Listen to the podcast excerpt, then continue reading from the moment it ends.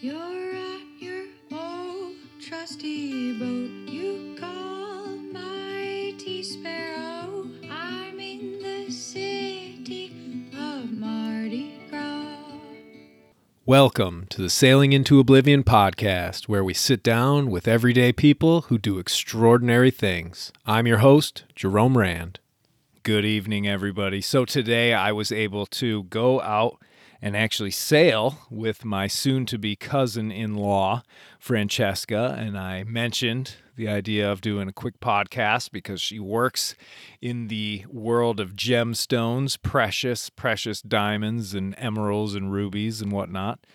But also is just one heck of a person and has some pretty fantastic ideas about this wonderful world that we live in and how to carry on through it. So we just sat down and sort of so I like to say, shoot from the hip, see where it leads us, and uh, it led us right into an absolutely beautiful podcast. So,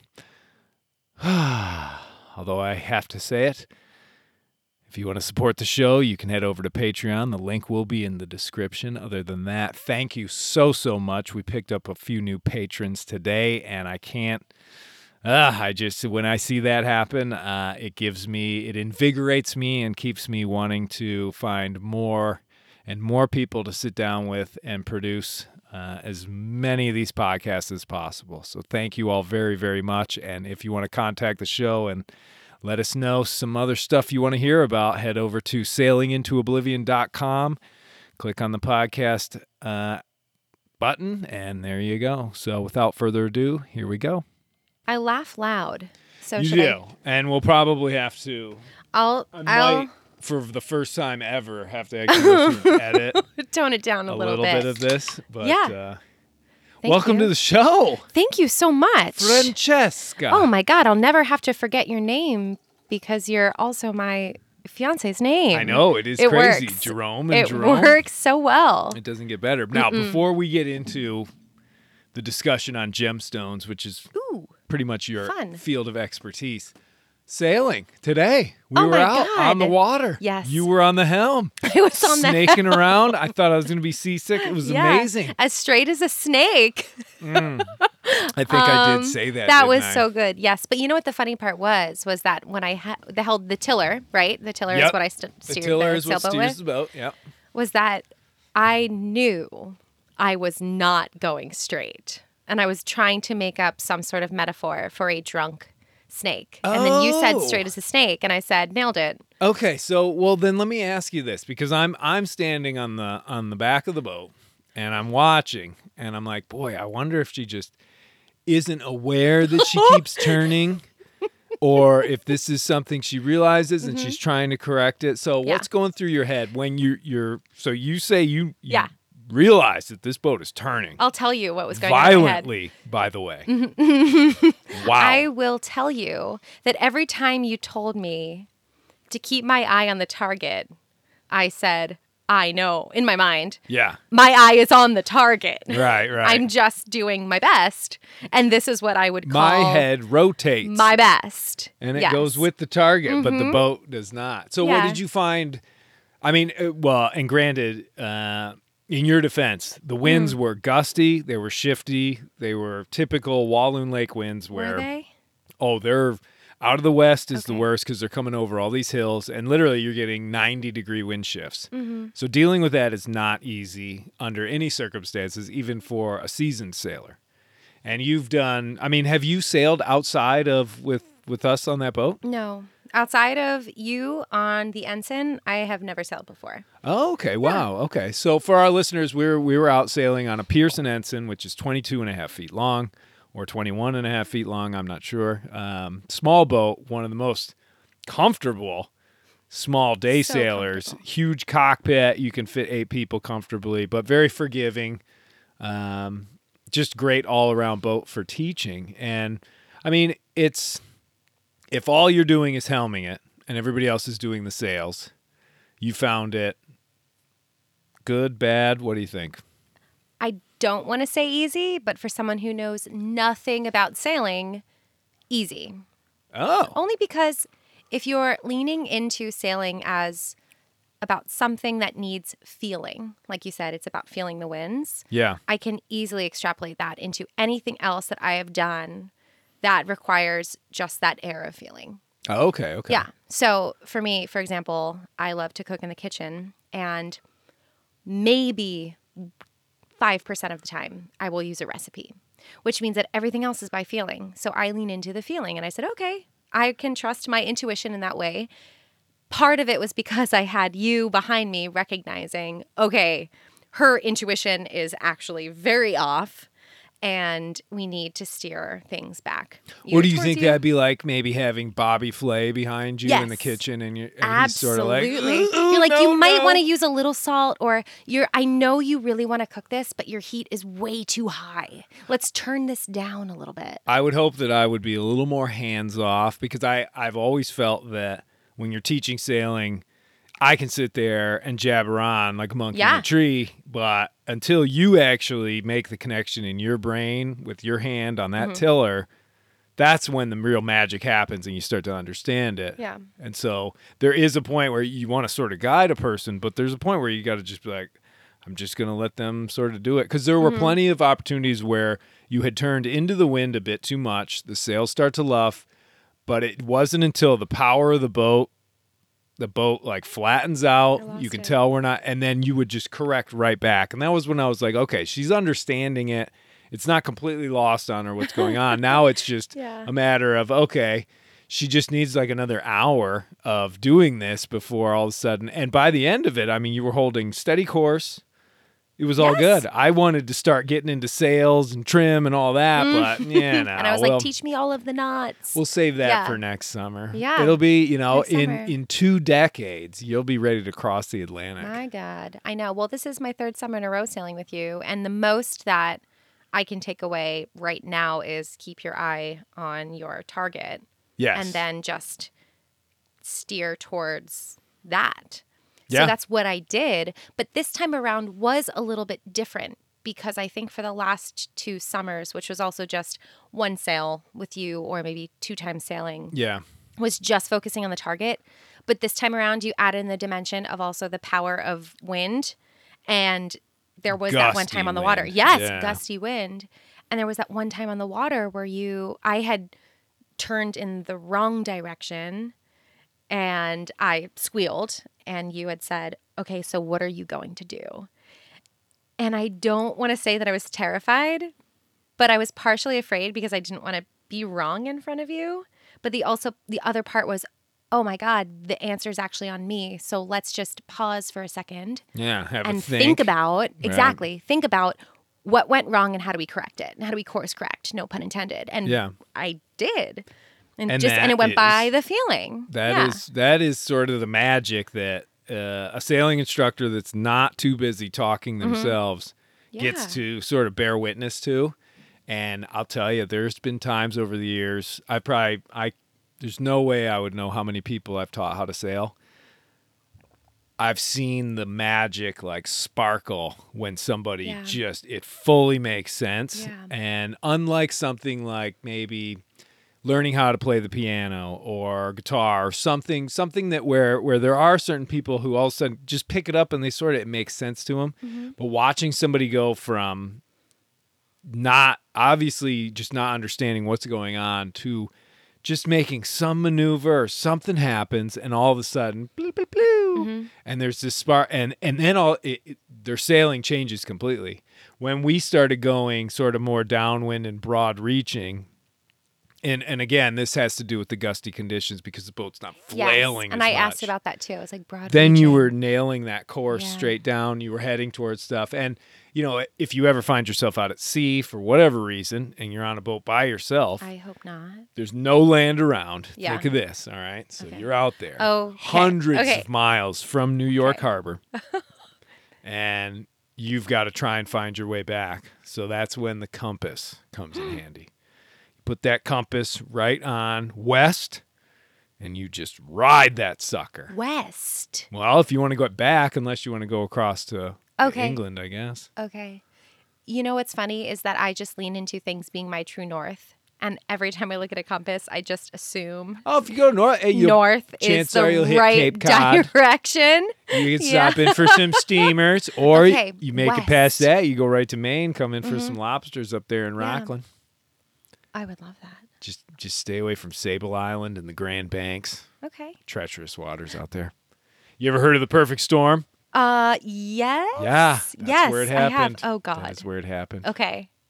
That's Well, cheers, hey. cheers, young lady. To you. This is awesome. Thanks I'm, for having me. Hey, I honestly I love it. Any chance I get, and I I don't know. I guess some people might say this is like sexist of me or whatever. Hmm. But any chance I get to be able to sit down and have a conversation with a female, it's it's just like yeah, absolutely, Yeah. got to get them because I I know that the yachting world is sort of male dominated. Uh, at least my yachting world up in Maine, it's it's like only guys around, but. uh I it's it's great because I love amazing. getting the female perspective, especially from like liveaboards that stay on their boats. Like I'll have couples, and you know I'll interview the husband. We'll talk about engines and electricity and this Mm-hmm. and that, and then then I'll pull aside and grab grab the uh, other half. And then you get a whole different perspective on things. You really just like, do. yeah, like, oh, it's, it's, it's a little different. And I I don't know. I like that. It's, you got to have that balance, I think. Well, this is really exciting for me because I've also never been on a podcast, but I also absolutely love listening to stories from anybody. What do you normally listen to, That's a really great question. podcast wise? So, to be honest with you, I don't listen to many podcasts only because I'm from New York City and I am inundated with people all day oh. telling Oh. me what to do, hearing just stories and voices nonstop that I actually tend to listen to music because it's my escape. Yeah, right. I think that when I tend to go for information or inspiration, that's when I read articles or that's when I then do my research online and Yeah. that's all digital. Um, although I would read about them in books as well. But believe it or not, the reason why I've leaned against podcasts, unless they're a true crime podcast, which is kind of funny, Oh, is yeah. just because of the saturation of It's hard to find a good one. Yeah, yeah. in a very long time and in a very in, in a very busy city. Mm-hmm. Yeah. Well, and there's a lot. I mean, I wonder how many podcasts are actually coming out of New York City. Probably many. There's probably a ton because I, I think Yeah. right now there's probably just under, or there's in between two and three million podcasts out there. That's how Total. explosive it has been over the last like five it. years. Well, think about the power of conversation. I Long form Yes. conversation is is absolutely. I, I think it's crucial Mm-hmm. to actually understanding what anyone has to say. because anybody can take a snippet of anything that someone said Oh, and yeah, turn it yeah. into a full-blown story. But unless you have the context and unless you actually have the time and the patience to sit down and listen to it, Yeah, right. what else are you exactly. going to do? No, for sure. Already, this is so much fun. I never want to Oh, leave I'm- this chair. I'm so glad you're Yeah. enjoying it. I I'm having the best I time. know, right? It's it's Yeah. and it well that's the thing. I that's what I've always sort of strived to do with this podcast. Is just it it essentially is just an excuse for me to sit down with another person. Yeah. And I've I'm lucky because I I've gotten to a point where this whole arm with the microphone here and the screen they're pretty much non-existent to me. Mm-hmm. Yeah. And so I can sort of focus more in on the person even though my eyes are sort of darting around. They have to, but it's it's one of those things where after the first five ten minutes, suddenly It disappears. it disappears, and now we're just having a conversation. And I think that's where the really good stuff, the really good content, um, and and not just for the listeners, which obviously I want to do that for. Mm-hmm. But if I'm going to be honest, I do this a lot just for, for me you, because I spend so much time alone Yeah. it's really nice to be able to connect and i you know even when i was a teenager i can remember i mean think about it Hmm. you remember those days you're in like high school and you're just exploring sort of philosophy and thought and all these crazy ideas from aliens to the end of the world to the world around us to the environment all this stuff and think about how many times you sat around with your friends and talked for like seven hours straight No, v- honestly, in well, in high school for me, very few times. I went to an all girls high school in New Jersey. So there were very few. Oh, of- really? Yes, mind boggling conversations that lasted for hours. But you must have had a few, right? Yeah, but I wouldn't call them ones that were for a very long amount of time. For me, that happened once I got to college. That was Oh, just where, okay, okay. Yeah, where I found people. A that late kind of, bloomer. Good to a know. A late bloomer. right. Yeah, that's fine. I'm Copy that. blossoming now. It's okay. Tell you what, you are on fire. no. Yeah, it's fun to talk to. Yeah, we're having women on the podcast. We're kind of fun, just Oh sipping a little God. white wine. And, Honestly, it's yeah. Yeah. it's it's a lot of fun because I don't know. I I have fun talking to anybody on this podcast. Um it just yeah, I mean we're we're having our little little post dinner cocktail, Well, post sale cocktail, which is really what is that? nice and Red Bull and Ketel One, and for the lady, a Yeah. Premier Cru Chablis. You're not supposed to tell people that. Oh my It's God. Sugar-free Red Bull, It's by the sugar way. free Red I don't Bull. know if yeah, that makes it any exactly. No, there's some sugar in my wine, so it's totally fine. yeah, no, no, I don't I know. love I, it. it- it's it's one of those things that I always want to have a balanced perspective, and as as this podcast sort of branches out uh, away from sailing, it'll always be at the core. I think sailing Mm-hmm. and adventure, but there's so much to life that I I want to explore every last little bit, and so much of it. just you and I, I feel like we could just chat on about nothing in particular for for a long time. Like I could Thank ask you. what do you think about Jeromestown? Oh my God, I'm so happy you brought that up. I wasn't sure if I was allowed to bring it up Oh, because I don't know if it breached secret. privacy. Yeah. No I honestly wasn't sure, but I really The location might be, but the uh, No, I will not give any sort of secret address or even city for that matter. But for the maybe first time listener, I don't know. It's my maybe it would be my first time listening to this podcast too. I am literally in a tent in northern Michigan on a pallet that you made, right? You built all of this. I call it a platform, Yeah. but whatever. Oh, a platform. Okay. It's well, been here for five it's elevated. years now. I, I'm okay. I'm so sorry.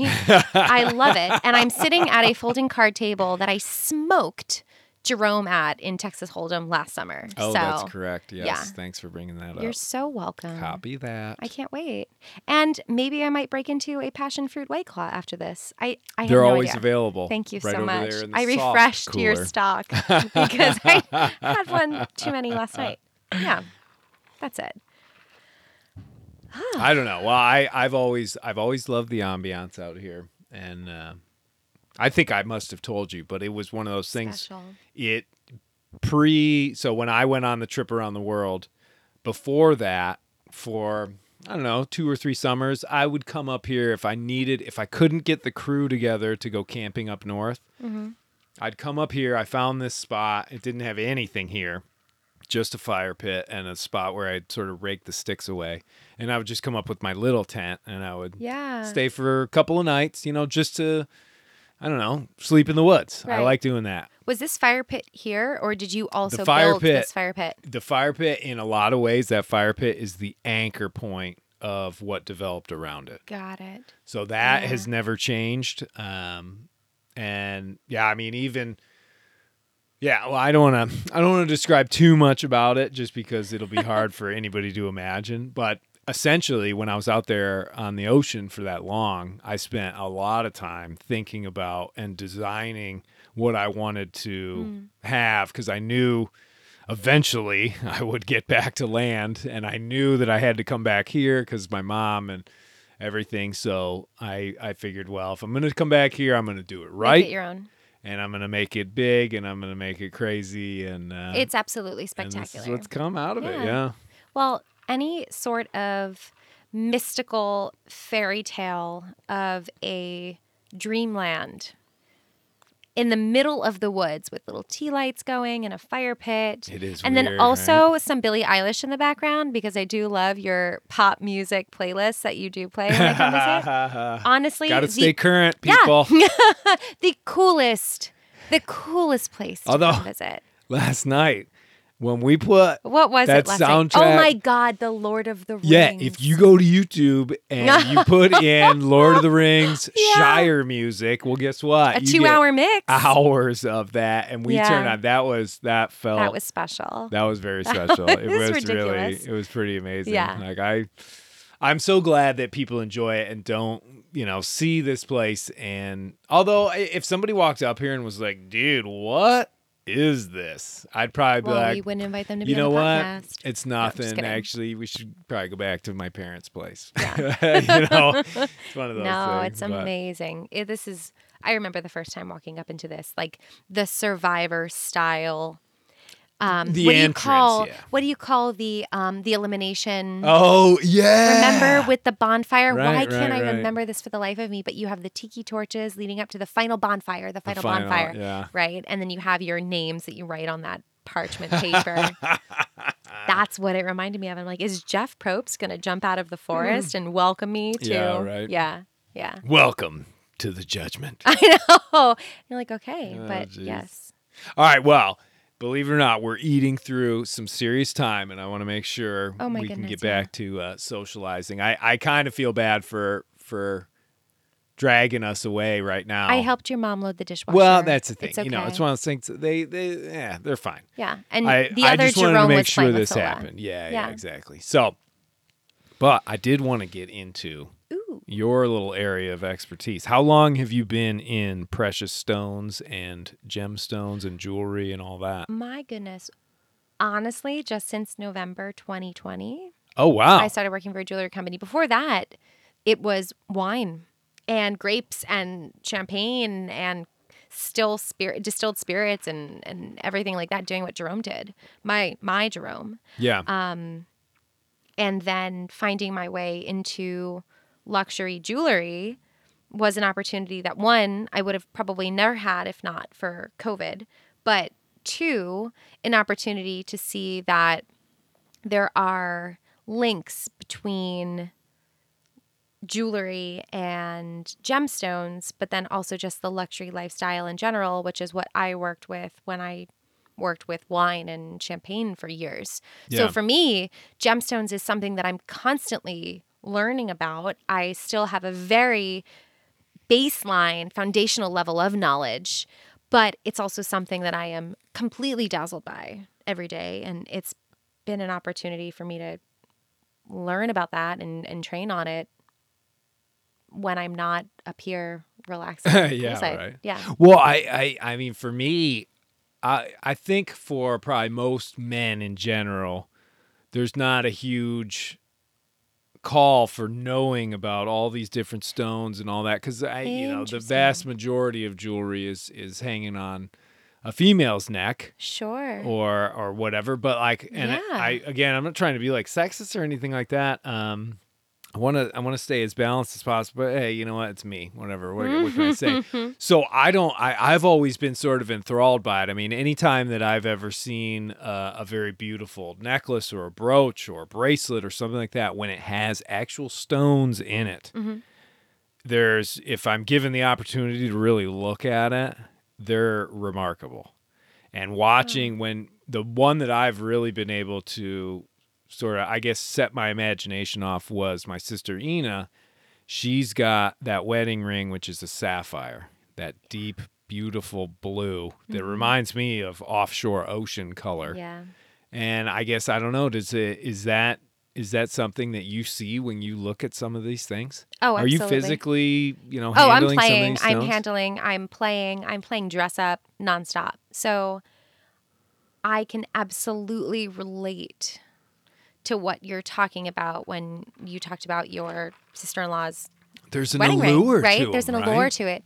And something that up until the opportunity for me to have transitioned into working with precious stones and gemstones for so long was I never had the opportunity to touch and play and interact with these. Yeah. So, for example, the moment think of think of anything you're passionate about and think about why you became passionate about it and then the first time you were actually able to lay hands on something. And for you, I know that I asked you earlier today like when are you happiest on the water? And it's that emotional connection that you have to something that you're passionate about. And I never knew that I was excited or passionate about gemstones until I had a $1 million diamond necklace on my collar and I was able to see how it was it could transform into something truly spectacular.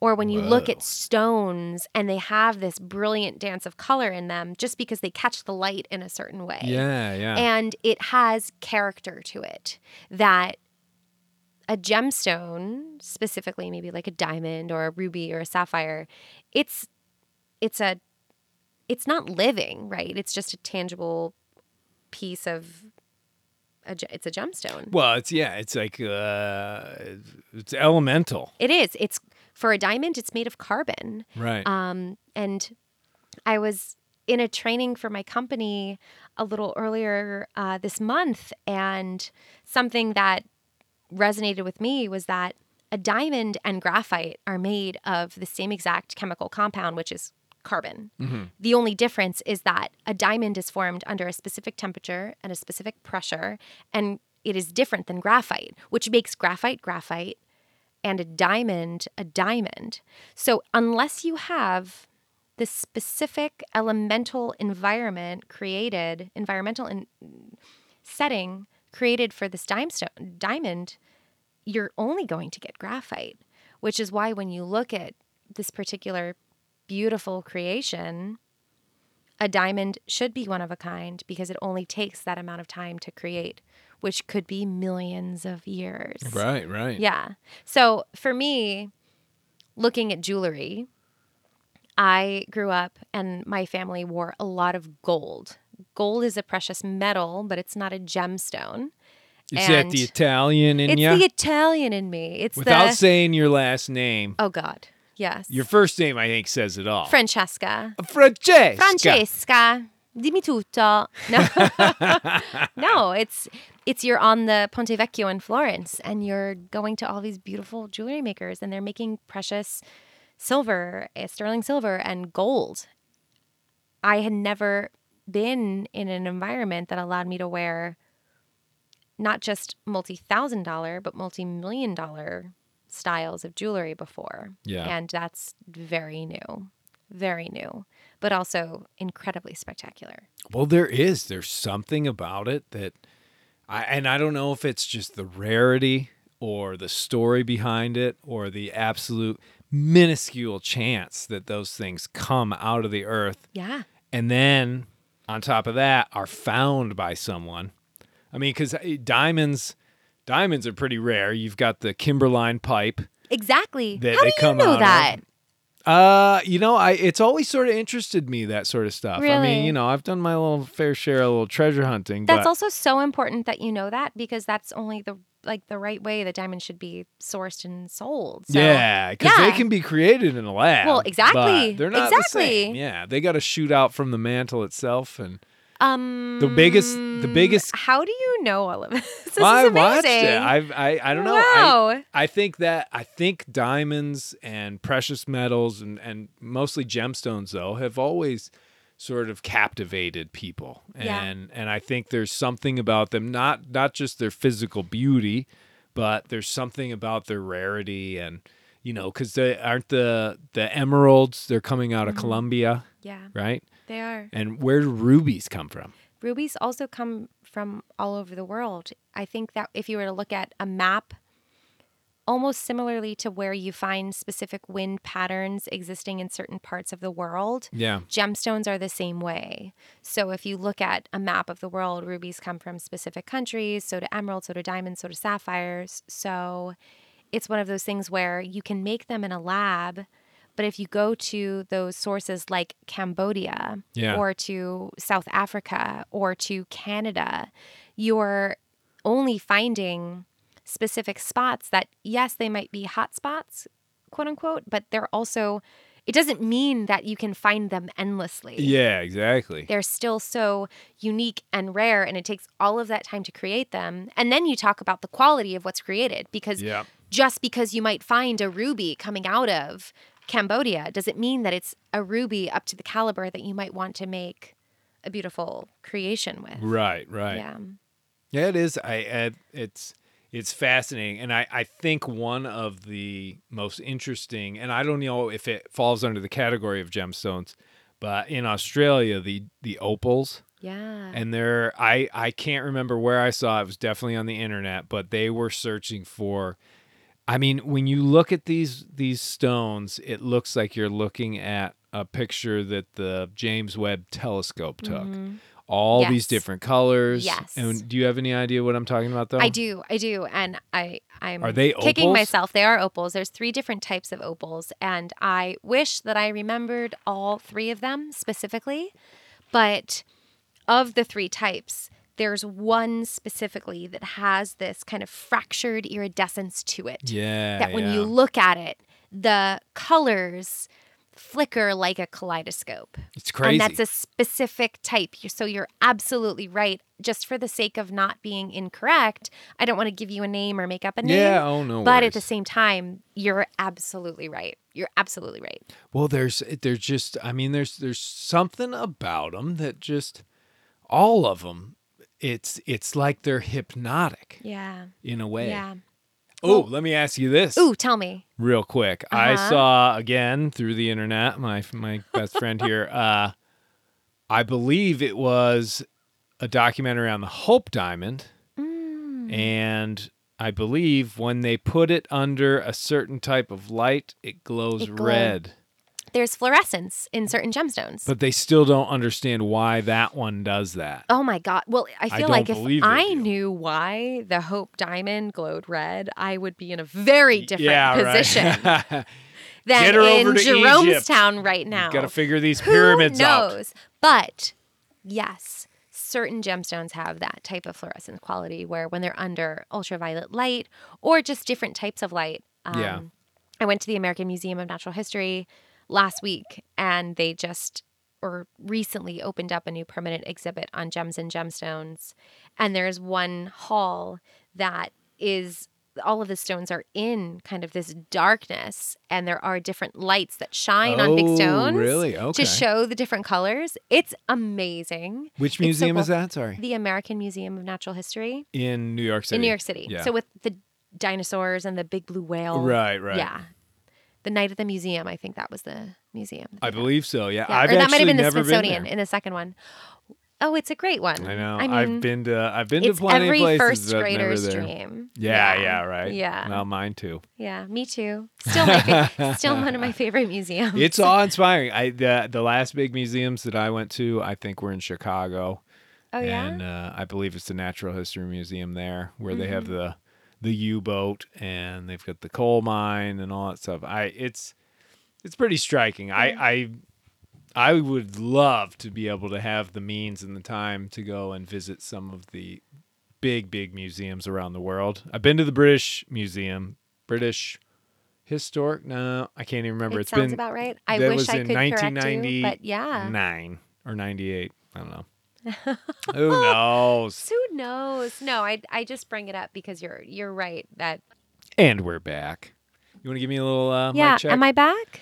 Yeah, No, I am? Yep. You. Oh, oh thank- you are back in a big way. Oh gosh, should I push the microphone no, away? no, no, no. No. Keep it right there. Then I'm gonna lean in. it's perfect. Amazing. Wow. You're getting full, Francesca. Cheers again. Welcome Cheers. back to the show. Thanks yeah. for having me. This is ridiculously fun. Oh, I'm glad you like Yeah. it. It is. it's know? just for anybody who has not done a podcast before, it's just talking and having a cocktail or a glass of coffee, like a cup of coffee, or Yeah, yeah. it's so much fun. A lot of people, though, uh, uh, when I first mention it, they're like, "Yeah, we'll get a bunch of Yeah. beers, and Oh, then we'll." yeah, and I'm like, you have to be know, careful." honestly, first off, like Yeah. you're talking the whole time, so you can barely drink. But the other is that you want it to be an intelligible conversation. Absolutely. Do people people get stage fright for a podcast? Yeah. Oh, absolutely. I I get denied many a time. People are like, Yeah. Nah, they'll they'll avoid me like Those that you invite onto the podcast, yeah, onto the oh, pod. oh, for sure. Well, they'll, Yeah. always say, "Oh, yeah, maybe tomorrow, maybe tomorrow, maybe tomorrow." Oh, and they push it off into and the then I'll, inevitable tomorrow. Yeah, yeah, it's one of those things. But I, and it's understandable. I I remember my first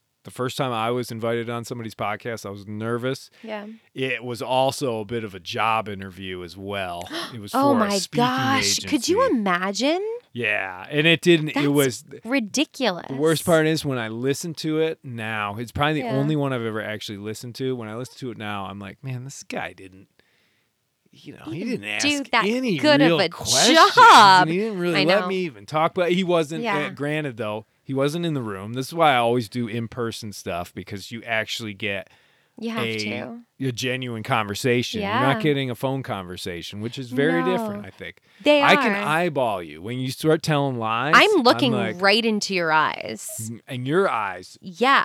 They're I mean, I'm sure They I'm still staring honest. right They at you. I think they're honest eyes. No, I it's think it's a stare down, folks. in the middle of the woods, there's nobody there to judge Mm-hmm. yeah, who Just won the stare competition. deer. That's Yeah. about all there is out there. Well, okay. Now, to Sorry, sorry, so we're to, back. To, to nail back on that. Let me ask you this. So, with with stones, do you think the you know obviously the history, the geologic history, the rareness of them adds obviously a huge amount of value. What do you think about the value that gets added on to a stone? From its human story when it passes from one person to another. Do you ever deal with um, you know, a necklaces and things that that have stones that have passed through human hands and celebrities because obviously Yeah. it's the high and mighty of society that hold on to the big ones but they always end up getting passed on and sold What a great, great question. Only because there's right now, I can answer it in two ways. And the first one is that gemstones, especially fine and precious stones, they they don't they do, but they don't change. So if you look at a precious diamond and it is of the highest quality, of the highest caliber, it's certified, it has the characteristics that make it the most optimal and precious of stone, Right. as opposed to one that has lower gradations on a grading scale. yeah No matter whose hands that stone has fallen into, if that stone is certified to a certain quality or caliber, you will have a spectacular stone that has a certain value to it that won't diminish if you're looking at something that might be of a precious metal or of a gemstone that might evolve over time, maybe something like a mother of pearl, which I'm sure you can relate to, because a mother of pearl comes from an organic material, an oyster stone. oh yeah And an oyster stone that lives and thrives underwater in salt water, the moment you remove it from its natural habitat, it starts to evolve and change because it's not the environment that it was meant, meant to thrive in unless you care for something like a mother of pearl with the utmost um, attention, even something that, let's just say, for an example, and I'm being purely hypothetical, Princess Diana owned. If that piece of yellow gold and mother of pearl was passed down to a pair of hands that didn't care for it in the right way, it doesn't matter really who owned it because the quality of that stone will be so diminished. So you ha- there's there's the two ways that I'm thinking about it is yes, it comes from the heritage and the pedigree and the patrimony of those that owned that specific piece of jewelry. yeah But then you it also comes down to the internal characteristics of the stone itself. So if it's something that's a fine stone like a diamond, that's the hardest stone that exists on what people call the Mohs scale. So it's an actual kind of gradation of hardness to softness and the harder the stone, the more durable the stone, which is why engagement rings with diamonds can last for generations to come whereas something with a softer stone you have to care for more. Um, but I think to answer your question, if a piece of jewelry is passed down and it is not cared for, it depends on the material of the jewelry in order for it to be considered.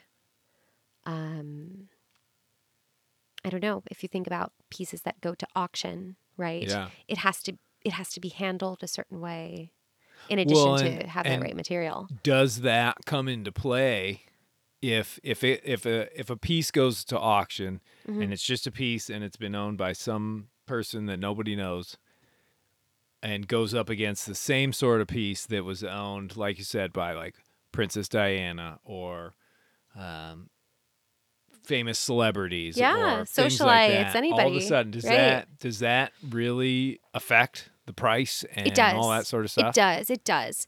Because likely somebody, a socialite or somebody like Princess Diana or, um, I mean, the Duke and Duchess of Windsor, right? You're you're thinking about people that have purchased jewelry throughout the ages and the generations.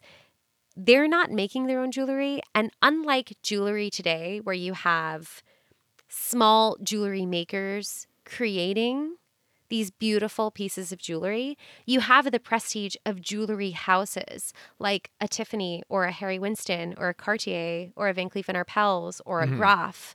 And that's the heritage that buyers at Sotheby's are are looking for, for example, at Ah, auction okay. houses. So it's not just the stone and how the stone is cared for it and the quality. Yeah, it's who- who created it. Right. Because there's another level and I can I can try and and and relate this into another metaphor, but it, well what I'm thinking of is like it comes down to the hands and the eyes of the craftsman that created it. yeah And if the world has renowned the eyes and the hands of a specific jewelry house to be spectacular, pieces of jewelry coming out of that are going to be spectacular. Right.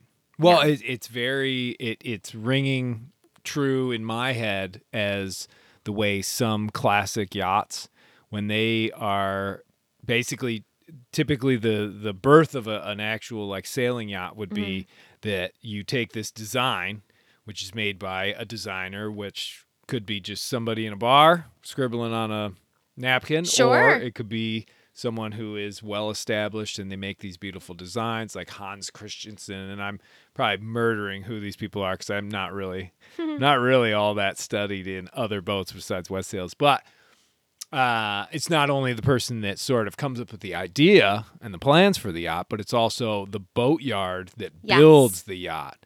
And actually, you know, there's some Yes. that are unknown, and then there's some that have decades and decades of history, and you know, they make these great, perfect boats, and then they're known for strength and and endurance and this and that. And then when all those things come together, then you get this really just a piece of art Beautiful piece of craftsmanship. it's been made yeah and Yeah. it's it's really ah, so there are Yeah. similarities Mhm. although More i feel like think. i feel like a, a gemstone would probably Mm. appreciate in value Certain whereas ones. boats uh, they kind of have a tendency to depreciate no matter what i don't know i don't know of any boats that But really don't depreciate Fun. but they are They are fun, yeah. I think They it's are so because you know, imagine sticking the Hope Diamond under salt water for Oh, nine months out God. of the year. Yeah, there you go. That's the perfect Yeah. reaction I was looking for. Oh, what? No. That's what we have to do with Yeah. our our little boats. So. Yeah. Oh, that's sort of interesting. Are there is there any uh any lore or any any um Mm, about gemstones? yeah, any big Ooh, I could tell you a story. stories? Yeah, I yeah. could tell you a story. So you're familiar with, I'm assuming, the phrase knock on wood, right? Like Oh, I have to do that all the time. Yeah. You know, like knock on wood for good luck, or somebody says, I like, should "Oh gosh, I should," you Knock know, like whatever, wood. knock on wood. Do you know the premise of why people say knock on wood? I do not. Ooh, so fun. Ooh, I can I tell am you. like leaning. I'm leaning into my storytelling voice. All right, yeah. So the lore or the fairy tale of knock on wood comes from the fact that wood was known in the early 1900s as a very lucky material. One of the reasons why wood was known as a lucky material was because that was the time of World War One, and any sort of harder material, stainless steel, iron, all of that was sent to create materials for World War One. So whatever was left was something that was porous and it wasn't durable. So wood was kind of the only material that people could build or create uh, materials from, even precious jewelry. So, knock on wood comes from the saying of bringing luck because if you were in the forest, people believed that magical fairies lived in trees, in forests. And if you wanted to be lucky, to find a lucky fairy to grant you a wish, you'd go through the forests and you'd knock on trees. No way. Yeah. Really? I mean, it's one story to Yeah, try yeah. and grant you luck, protection, or a wish. So you'd knock on your trees to find your lucky fairy, and your lucky fairy would grant you a wish. And through the countless numbers of generations that came through, knocking on trees for fairies turned into knocking on wood. Yeah. Yeah. So it's what well, I mean, when I think of of that term knocking on wood or that saying, it's it's something you say after you make a claim Yes. of like oh Yes. today's going to be perfect on conditions for sailing across yeah. It's not going to rain on my Knock wedding on day. wood. Knock on wood. Yeah, exactly. right. Exactly. Ah. No, so it was one of those things where I mean, I guess before or after, that was where the lore came from. That's very interesting. Yeah. Oh, that's there you cool go. Sharing. I know. Huh? I would It's see, a fun one. I was I my mind was blown when I heard that. I am a very gullible person, Yeah. but I believe I'm like what? Oh, I believe stuff all the time. Like, Yeah. I- and you know, I when I was younger, I used to just get taken by people all, all the time. They tell these stories, and then they'd watch my reaction and they'd be like, "Dude, no, I'm, I'm." Yeah, I'm jo- I'm I'm joshing with here. you, joking with you. Yeah. I got pretty good at it though. Um, my favorite one to tell people was, Is this a real story or a fake story? oh, it's a real story. Okay. So, obviously, I have web toes. I don't know if you knew that. No. Yeah, my my two middle toes on both feet are webbed. Pretty I literally stared at the them end. on the sailboat today. Yeah, I- Didn't even notice. essentially, yeah. I mean, most people are look at like my big toenails that are all cracked and gross and No. fungused I look at but- them because you carry miles, and that's Oh, important. there's, there's miles. Barefoot running will do damage. Yeah. uh, you're not going to win No, that's any why. uh, any uh, anyway, beauty pageants. But in any event, so I would show people, I mean, oh yeah, no, I got web toes, and they look at them, and and it always it took two, three, four seconds, and then I'd hear, oh, whoa, what? Look at, oh, and I, when they're wrapped up in that sort of surprise, that's when I would always. Really quickly say, I'd be like, yeah, dude, banned from the 82 Olympics. I couldn't believe it Shut up. swimming. and then and then I would try and change the subject. So it sort of mixed them up Yeah. and they were worried about something else and I almost, I would say 95% of the people that I try and get with that one eventually they're like, "Dude, really? Like you couldn't compete?" And it's one of those things where I'm like, I would have been three years old in 1982. I don't even know if they Right. had the Olympics in '82, but for some reason, it There was sort of that number sticks Yeah. in my head. oh gosh, I love Oh. doing that. Well, also there's the trick to knowing the the Olympic year, which is that it's divisible by four. So an Olympic year and a presidential year always fall on the same year.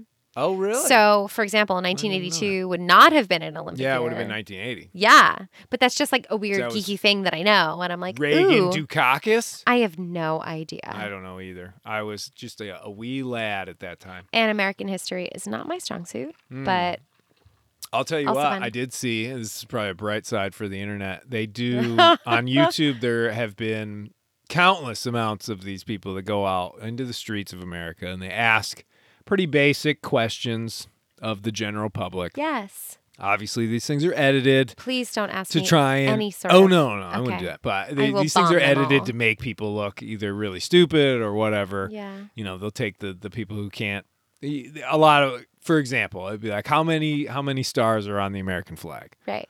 yeah it'd be like, 50 47.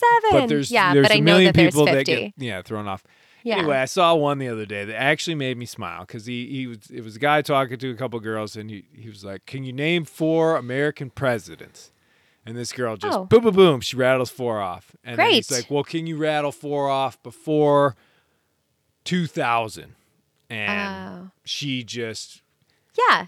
rattled every single American president Good off. for her. She just went right Good down for the her.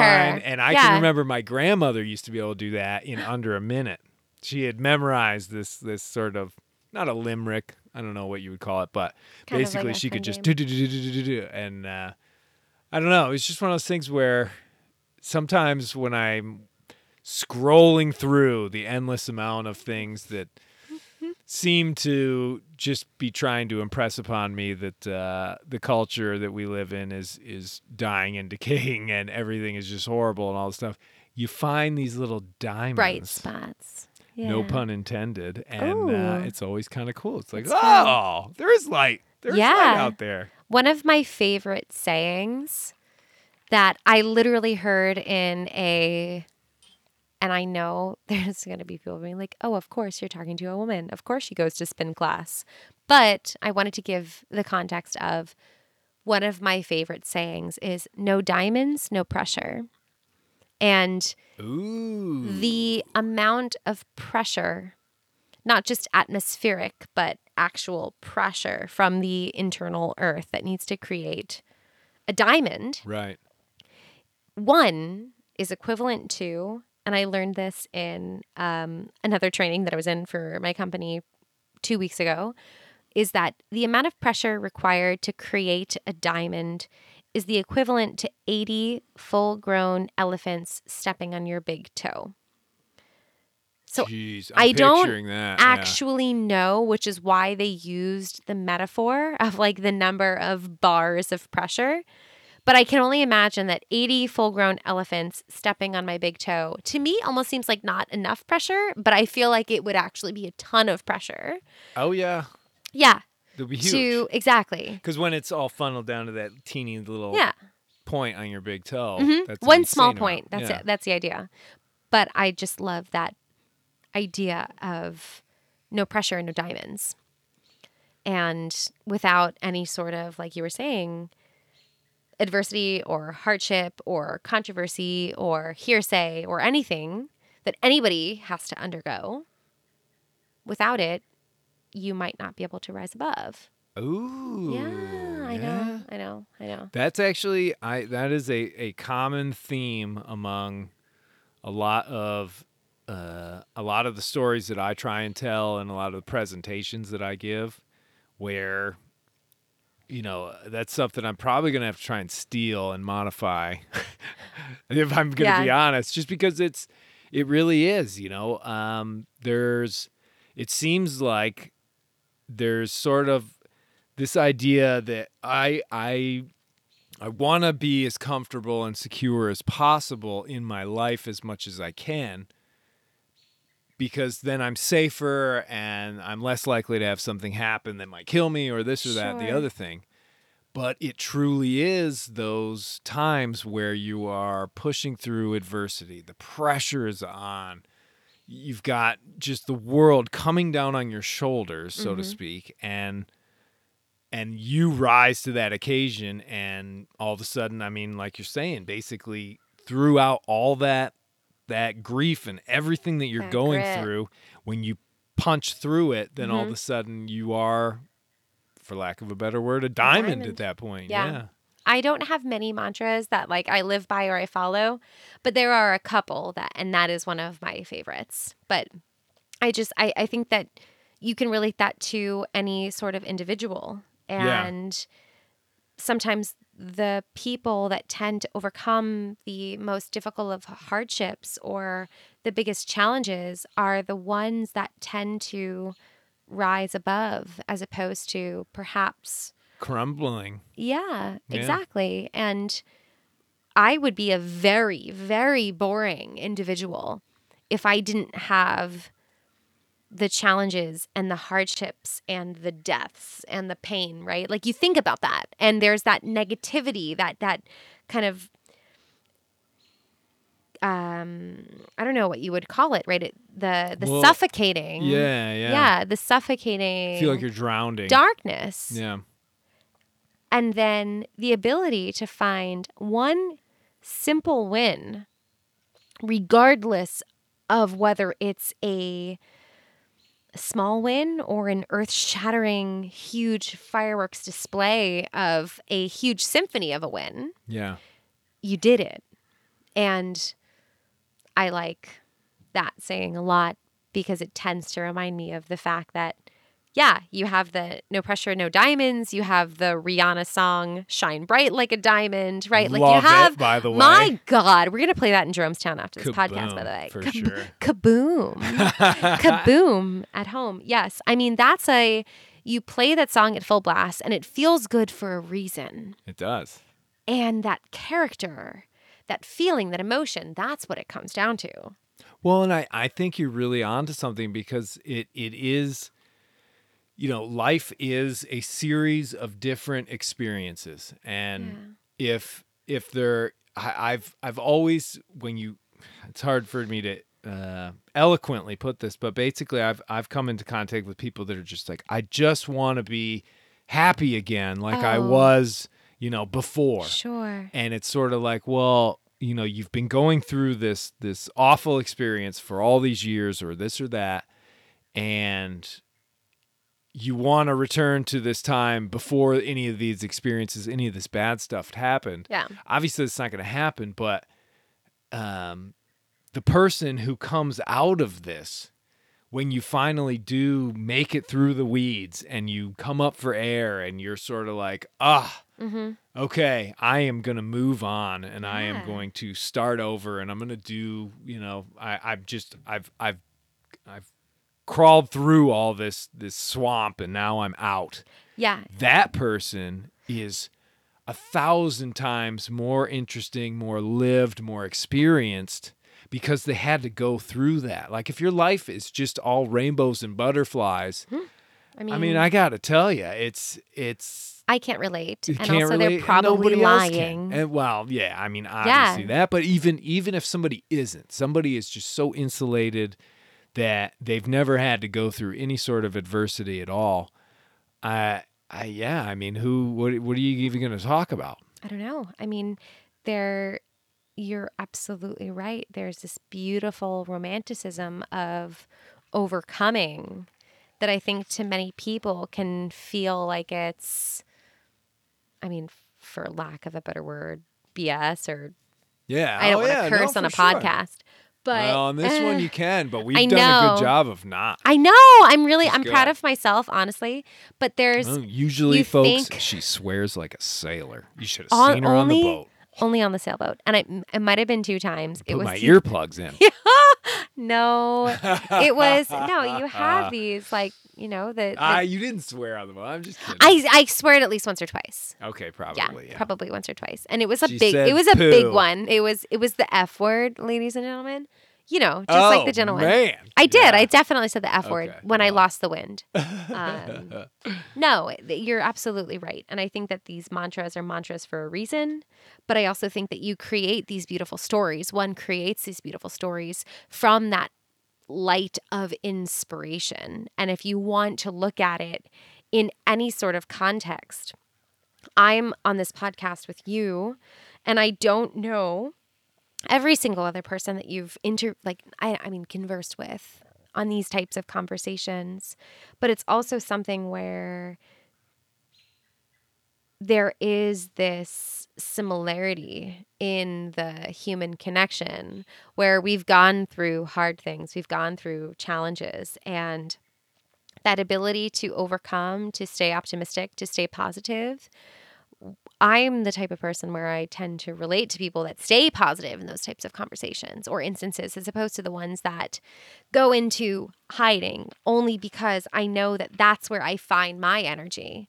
And if you're looking at something like, we'll go back to a diamond, right? Mhm. They're grown at 100 meters below the Earth's surface at specific temperatures and pressures that me as a human, I would never be able to endure. And when I get to wear my engagement ring on my ring finger and I look at not just what that small stone had to overcome, but I look at the generations that it had to pass through. That's the beauty of a gemstone. That's the beauty of a diamond is that it comes from years of living, breathing existence that make it worth passing down. And that's where I look at what I do and I say, these are the stories that are worth telling because it goes beyond any sort of dollar amount. It goes much, much deeper than that because you're not just passing down something that's valuable, you're passing down memories and legacies and generations of memories that people need to remember. I've got goosebumps, ladies and gentlemen. Ooh, I do. that was the goal. That was beautiful. that was the goal. I I'm going to you. end it right there because I, I don't, there's no way uh, I could wrap it up any better than what you've just said. And that was amazing. Thank you. And we've been on for quite a long time now. So More than 30 minutes, I think. uh, probably close to an hour. Yeah. so I, I can't thank you enough, Francesca. This was great. Thank and I, you. you know what? Now I'm just waiting until the next time. I finished my wine, so we'll cheers to a passion fruit white claw after this. Sounds good. Cheers. Absolutely. Thank you for coming on the show and uh, good luck marrying my cousin. I love you. Hats off to you. I love you and I love your cousin. Oh, thank you. Well, you have to say that now, so there's no getting out of you it. You have the same name. It doesn't matter. oh man. All right, that was great. Thanks for listening. Thank you. Say a big thank you, a proud one. Thank you so much. This was the best.